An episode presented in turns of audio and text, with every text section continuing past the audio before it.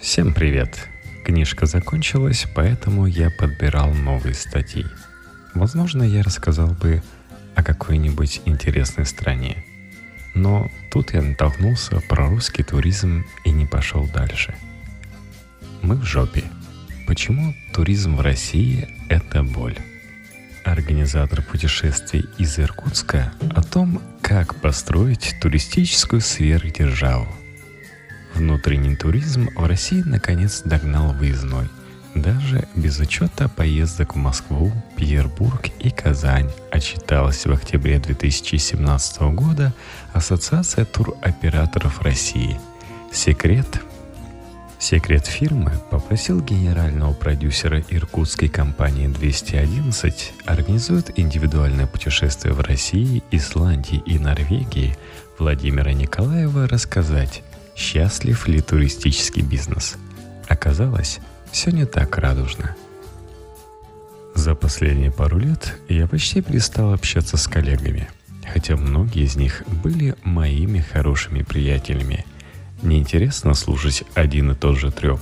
Ганс Христиан Андерсон позавидовал бы сказкам, которые приходится выслушивать. «Растем, растем. Ой, ты знаешь, свободного времени почти нет. Сейчас еще с китайцами начали работать. Летом у нас одни випы». Все это пустое хвастовство. Растут только пузо и долги. А китайцами приходится заниматься, потому что больше никто не едет.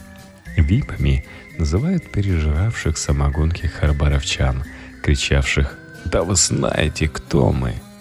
Когда спрашивают «Как дела у меня?», я обычно отшучиваюсь, говорю что-то типа «Да все по-старому» или «Звезд с неба не хватаем». Но это тоже преувеличение. Я был бы рад, если бы все было по-старому.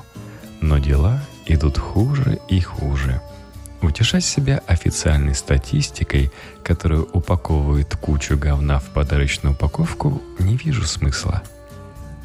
Никто не признает, что все плохо.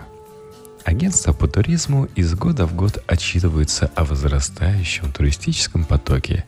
Туроператоры открывают новые направления, гостиницы забронированы на 110%. Транспорта не хватает – Согласен, на моем родном Байкале за счет наплыва китайцев туристов стало больше, но их платежеспособность на нуле. Заработать можно только нервный тик. Эффективность нужно измерять деньгами, а не количеством человек. Номеров не хватает, потому что на регион размером с европейскую страну две приличные гостиницы. Туроператоры запускают новые туры по 100 штук на дню не от бешеного спроса – это предсмертные конвульсии, попытки хоть что-нибудь продать. Содержать транспорт, автомобили, катера, вертолеты невыгодно. По себе знаю. На Майкале весной, когда все озеро сковано льдом, Хилус, катер на воздушной подушке, одно из самых популярных средств передвижения у туристов. С 2011 по 2013 я управлял компанией, на балансе которой было три таких катера – Сделать их эксплуатацию просто рентабельной было достижением. В среднем аренда Хивуса 40 тысяч рублей в день, а период ледостава длится 2,5 месяца, целых 75 дней сенокоса. Если перемножить эти цифры, получится 3 миллиона рублей. Катер можно отбить за один сезон. Подумали здесь начинающий предприниматель или турист, который вечно жалуется на то, что все дорого. Но не спешите. За сезон мы тратили 200-250 тысяч рублей только на расходники и запчасти. Плюс зарплата водителя и расход топлива по 30-40 литров в час. Учите, что катер где-то еще нужно хранить и каким-то образом транспортировать до берега. Прибавьте конкуренцию, расходы на рекламу и транспортный налог. При лучшем раскладе чистая работа получалось 30-40 дней за сезон – Хоп, и срок окупаемости перевалил за три года. Это при идеальных условиях, когда не накрывается двигатель, когда пьяный водитель не разрезает подушку об лед. Во время круглого стола или на очередной профессиональной соберухе владелец такого катера, жуя халявную канапешку, будет рассказывать, как все прекрасно. Всем страшно или стыдно сказать, что дела идут плохо. Но до тех пор, пока мы не признаем, что находимся в жопе, мы с нее не выберемся. Никто не понимает, каким должен быть туризм. В России каждый сам за себя. Владелец гостиницы, капитан корабля, туроператор, гид. Даже когда они работают над одним туром, их ничего не объединяет. Выдающийся туристический продукт получится сделать только тогда, когда все заработает в комплексе. А пока отдых в России похож на лоскутное одеяло. Номер в гостинице хороший. Питание отвратное. Гид отработал на отлично, но водитель джипа всю дорогу курил в салоне. Проблемы теоретически должен решать туроператор – Отобрать в регионе лучшее, логически собрать все это в одно путешествие, а потом контролировать. Проблема туроператоров в том, что их сотрудники ментально застряли в СССР. Они слишком ленивые, чтобы оторвать задницу от рабочего кресла, и слишком закомплексованные, чтобы продавать то, что понравится людям. Поэтому клиент в течение всего путешествия задает себе вопрос «Зачем? Зачем я сюда приехал?» Когда человек планирует путешествие, у него в голове примерно такой ассоциативный ряд. Приключения, веселье, знакомство, секс, новые вкусы. А туроператор предлагает ему лес, горы, байдарку, костер, рыбалку, экскурсии. Список, на который у него не встает. Продавец и покупатель говорят на разных языках. Никто не заморачивается, чем гость будет заниматься вечером – когда он посмотрит природу, сходит в музей и поводит хоровод с фальшивыми шаманами. Наверху понимание туризма такое же, как и у туроператоров. Там и гордятся нашей природой, но удивляются, почему так мало людей едут на нее посмотреть. Отдыхать в России скучно, особенно с ограниченным бюджетом. Проблема не только в отсутствии инфраструктуры, в отсутствии идей и точек притяжения. Природа это не точка притяжения. Лас-Вегас построен на пустыне, но туда я хочу больше, чем на Алтай. Не хочу на фестиваль бардовской песни, хочу на Burning Man. Пока у людей не будет понимания, ради чего ехать, они не поедут. Востребованный туристический продукт можно сделать в любой точке нашей страны. Для этого нужна кооперация мозгов, деньги и немного усилий. Первое – это выбрать географически удобное и транспортно доступное место. Второе – определить ключевые места, вокруг которых будет строиться маршрут. Третье – построить инфраструктуру в этих местах. Четвертое – создать точки притяжения. Гастрономия, игорный бизнес, событийный, секс-туризм и так далее. Пятое – заняться пиаром и рекламой. Это несложно сделать, если государство и бизнес работают сообща – Хотя и с ошибками, но в России научились проходить три первых этапа. Созданием идеи и ее продвижением пока трудно. Именно поэтому в большинстве регионов так остро чувствуется сезонность, и 6-8 месяцев в году бизнес простаивает. По этой же причине у нас такой высокий ценник. Чтобы приступить, не нужно валивать безумные сотни миллиардов в один проект – можно начать с недельного маршрута для 10 человек. Сделать его лучшим в стране, а потом масштабировать модель. Неразвитая инфраструктура. Недавно позвонил клиент, которому нужно было организовать выезд 30 стоматологов на Байкал. Он рассказал, что перед тем, как связаться со мной, он долго изучал информацию в интернете и сделал вывод, что 80% инфраструктуры совок – в реальности 95. На 2000 километров береговой линии у нас есть всего 5 гостиниц, где не стыдно разместить гостей. Действительность такова, что организовать достойный отдых для группы, в которой больше 10 человек, можно только в Сочи. Трудности возникают с проживанием, транспортом, питанием и всем остальным. Приходится что-то доставлять из других мест – стоимость увеличивается в разы, и приложение становится доступным только обеспеченным людям. В каждом регионе свои проблемы. На Алтае не хватает транспорта, на Камчатке гостиниц инфраструктуры в заповедниках, где-то нет дорог, где-то электричество и канализации. Забавно, когда одни и те же люди, которых уже не впечатляет Европа, вдруг приходят в восторг от туалета в номере где-нибудь в Сибири. У нас есть Booking.com, чтобы бронировать отели, но нет транспорта и дорог, чтобы до них добраться. Людям с инвалидностью про туризм в нашей стране пока вообще можно забыть. А решение есть только одно – строить. Ленивые туроператоры – Работа со многими туроператорами – это мытарство, но без сторонней помощи организовать в России что-то внятное сложно. Проблемы начинаются с самого начала.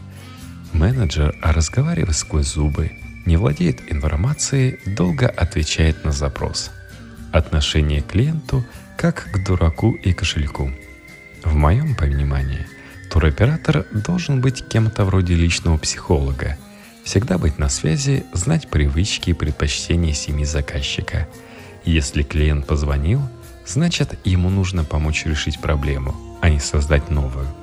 Что обязан сделать туроператор по пунктам? Первое. Созвониться или встретиться с клиентом. В нашей индустрии часовой разговор дают столько же, сколько целая неделя переписки – во время разговора нужно определить потребности заказчика и составить предварительный маршрут. Рассказать о достоинствах и недостатках выбранного направления. Второе. После разговора в оговоренные сроки следует подготовить презентацию с таймингом и описаниями. Маршрут, проживание, место посещения, транспорт, питание. В презентации должна быть указана предварительная стоимость – если по каждому пункту возникают вопросы, туроператор оперативно дает разъяснения. В идеале после этого этапа у заказчика не должно оставаться никаких вопросов по программе. Третье. После согласования всего перечисленного нужно сделать окончательный расчет стоимости, заключить договор, предварительно забронировать проживание и транспорт – Бывает, за время работы над программой номера в нужной гостинице или катер бронируют другие люди. В этом случае туроператор ставит в известность клиента, предлагает и согласовывает альтернативные варианты. Затем он по новой верстает программу. И так до тех пор, пока все, что прописано и согласовано с клиентом, не будет ему гарантировано. Четвертое. Предоплата путешествия. Пятое Подтверждаем и оплачиваем все бронирования, проживание, транспорт, питание, сопровождающий персонал и так далее. Шестое. Перед стартом путешествия нужно дать рекомендации по необходимой экипировке, прививках, страховке. Седьмое. Встречаем гостя в аэропорту и не расстаемся с ним во время всего путешествия. Человек, который пишет программу и сопровождает группу, желательно должен быть один и тот же – Гиду можно доверять только вести экскурсию. Восьмое. Работа туроператора заканчивается, когда гость вышел из самолета в домашнем аэропорту. Самая важная обязанность туроператора – сэкономить время и деньги клиента. Независимо от размера туроператора, количества направлений и сотрудников, работа должна строиться так и никак иначе. Не получается все контролировать самостоятельно – не берись. Нехватка кадров и примитивное образование. В 2011 году я закончил Иркутский институт международного туризма. Получил там минимум полезных знаний. С таким же успехом можно было отучиться в лингвистическом вузе, где английский преподавал бы Виталий Мутко. Вместо того, чтобы учить нас грамотно говорить по телефону, ходить в налоговую и считать сметы, нам показывали, как ставить палатку и завязывать узел булень. В отрасли, которую по перспективности сравнивают с нефтедобычей, образование крайне примитивное. Работа в туризме не считается престижной. У обывателя нефтяник ассоциируется с дорогими автомобилями и загорелыми моделями, а владелец турфирмы с гитарой и капустой в бороде. Талантливая молодежь идет куда угодно, только не в туризм. Помню, как на предмете «Бизнес в туризме» я спросил преподавателя – есть ли у него свой бизнес? Оказалось, что нет. Ну и зачем мне тогда его советы? В России туристическим бизнесом занимаются те, кто вырос из походов и сплавов, или те, кто заработал на другом бизнесе. Первые обычно открывают турфирму, вторые строят гостиницу. Те, кто не пригодился ни там, ни здесь, преподают. Пока дела обстоят таким образом, люди будут стесняться сказать друзьям, что провели отпуск в России. Студентов нужно учить бизнесу, лазить по горам и разводить костер без спичек, они научатся сами. Уметь продавать важнее. Из-за отсутствия кадров невозможно делегировать работу и, как следствие, масштабировать бизнес. Как только ты кого-то нанимаешь, падает качество. Для других областей это тоже актуально. Но в туризме чувствуется особенно остро. Трудно расти даже в рамках одного региона. Этим летом мы организовали гастрономический тур на Байкале. Нам понадобился шеф-повар. Требовалось разработать индивидуальное меню на 12 дней – организовать закупку, подготовку, хранение и доставку продуктов в трех локациях. Естественно, все вкусно приготовить. Мы искали людей два месяца. Ну, я только по своему меню готовлю. Ого, это до часу ночи работать надо. Соус бешамель? А это что? Пф, зачем сливочное масло брать? Я на маргарине сделаю. Люди не хотят работать. Сейчас я даже не рассматриваю возможность взять кого-то в команду. Но был и обратный пример. Нам понадобилось изготовить торт в Исландии, и мы обратились в кондитерскую Рената Акзамова. Отправили запрос на почту. Через 10 минут он сам позвонил и за полчаса погрузил в тему так, что не осталось вопросов. Человек, у которого свое шоу на телевидении, а торты стоят как новый автомобиль, сам принимает заявки – Думаю, он так успешен, потому что до сих пор не доверил свое дело какому-нибудь бездарю. Еще один перемер напоследок. Олег Тиньков построил в Астрахани дачу, которую сдают тем, кто готов заплатить 1 миллион рублей за выходные. Прекрасный интерьер, вид на канал, собственные катера и экипировка для рыбалки. Все прекрасно, кроме управляющего – который перезванивает мне уже третий месяц, чтобы рассказать, чем там можно заняться помимо рыбалки. Трудно найти информацию. Вы видели, какое разнообразие приложений по России на сайтах туроператоров? Никогда не понимал, как у одной компании может быть 100 разных туров, например, по Алтаю. Один-два тура для каждого сезона – это максимум. Остальное – просто вариации, которые клиенту только мешают – Исключения возможны, только когда регион очень большой. В этом случае он делится на части, и для каждой пишется отдельная программа. Но в России нет ни одного региона, который можно разделить на 100 частей. Поставьте себя на место человека, который решил приехать отдохнуть. Заходите на сайт и видите это собрание сочинений в 10 томах. Нужно это прочитать и сделать сравнительный анализ – думаете вы. Задача туроператора – выбрать лучшее и упаковать информацию так, чтобы у клиента остался только один вопрос – когда принести деньги? Обычно механика такая. Потенциальный клиент, насмотревшись красивых фотографий в Инстаграме, решает поехать куда-то отдохнуть и начинает искать информацию в интернете. Открывает первые 5-10 ссылок из поиска и начинает читать неизбежно возникают вопросы. Где я буду жить? Как я сюда доберусь? Чем примечательно именно это место? Что за фумарола? Чтобы найти ответы, человек открывает новые ссылки, смотрит блоги, звонит друзьям. Начинается работа по поиску и структурированию информации, которую должен был сделать кто угодно, но точно не тот, кто платит деньги – в итоге вопросов становится еще больше, чем было изначально. Человек устает и звонит в туристическую компанию, где ему обещают подготовить программу через пару дней. Он ждет месяц, ничего не получает и едет в привычную Европу. Теперь представьте, какой хаос возникает в голове у иностранца, который подумает прокатиться по России. Вот что должно быть в описании программы тура на сайте. Карта маршрута с указанием основных точек, Тайминг на каждый день. Люди должны понимать, что они делают и сколько на это нужно времени. Описание посещаемых мест. Потрудитесь порыться в литературе и составить человеческое описание вулкана или озера. Википедию посмотрит и без вас. Клиенту захочется понять, почему его куда-то привезли, чем это место примечательно. Описание транспорта. Все передвижения должны сопровождаться указанием типа и модели транспорта. Микроавтобусы и вертолеты разные бывают. По запросу клиента организатор обязан предоставить фото техники. Описание проживания. Не нужно писать, какой из номера открывается замечательный вид, какой там уютный интерьер. Фото лучше всяких слов. Описание питания. Мало просто написать «обед» или «пикник». Перечислите, какие блюда входят.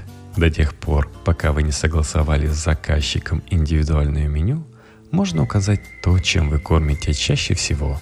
Особенно это касается специфических национальных блюд. Дополнительные услуги. В программу на 70 дней должно попасть только лучшее, что есть в регионе – но бывает, когда что-то остается за кадром. Хороший ресторан, мастер-класс, дегустация, что угодно.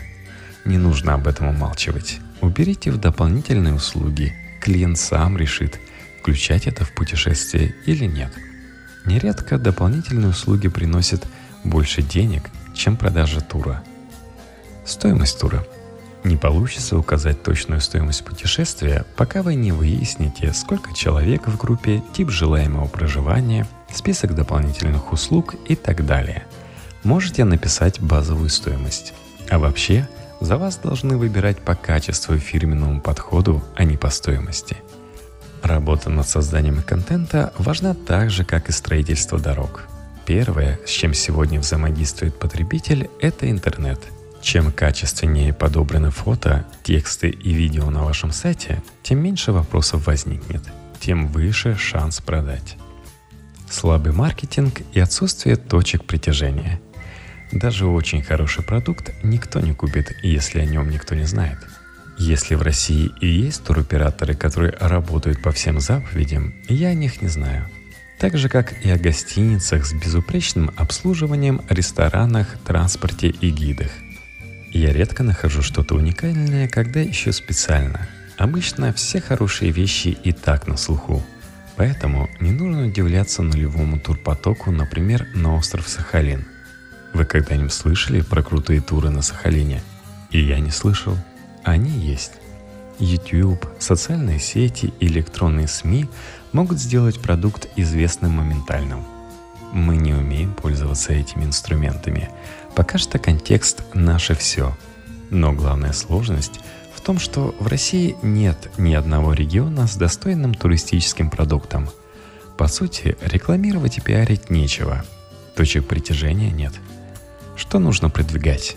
Первое. Презентационные туры. В каждом регионе России должен быть презентационный тур. Визитная карточка, в которой включено все лучшее. Люди, которые решают – Путешествовать по стране чаще всего посещают конкретное место один раз. Они хотят увидеть самое интересное и поехать дальше.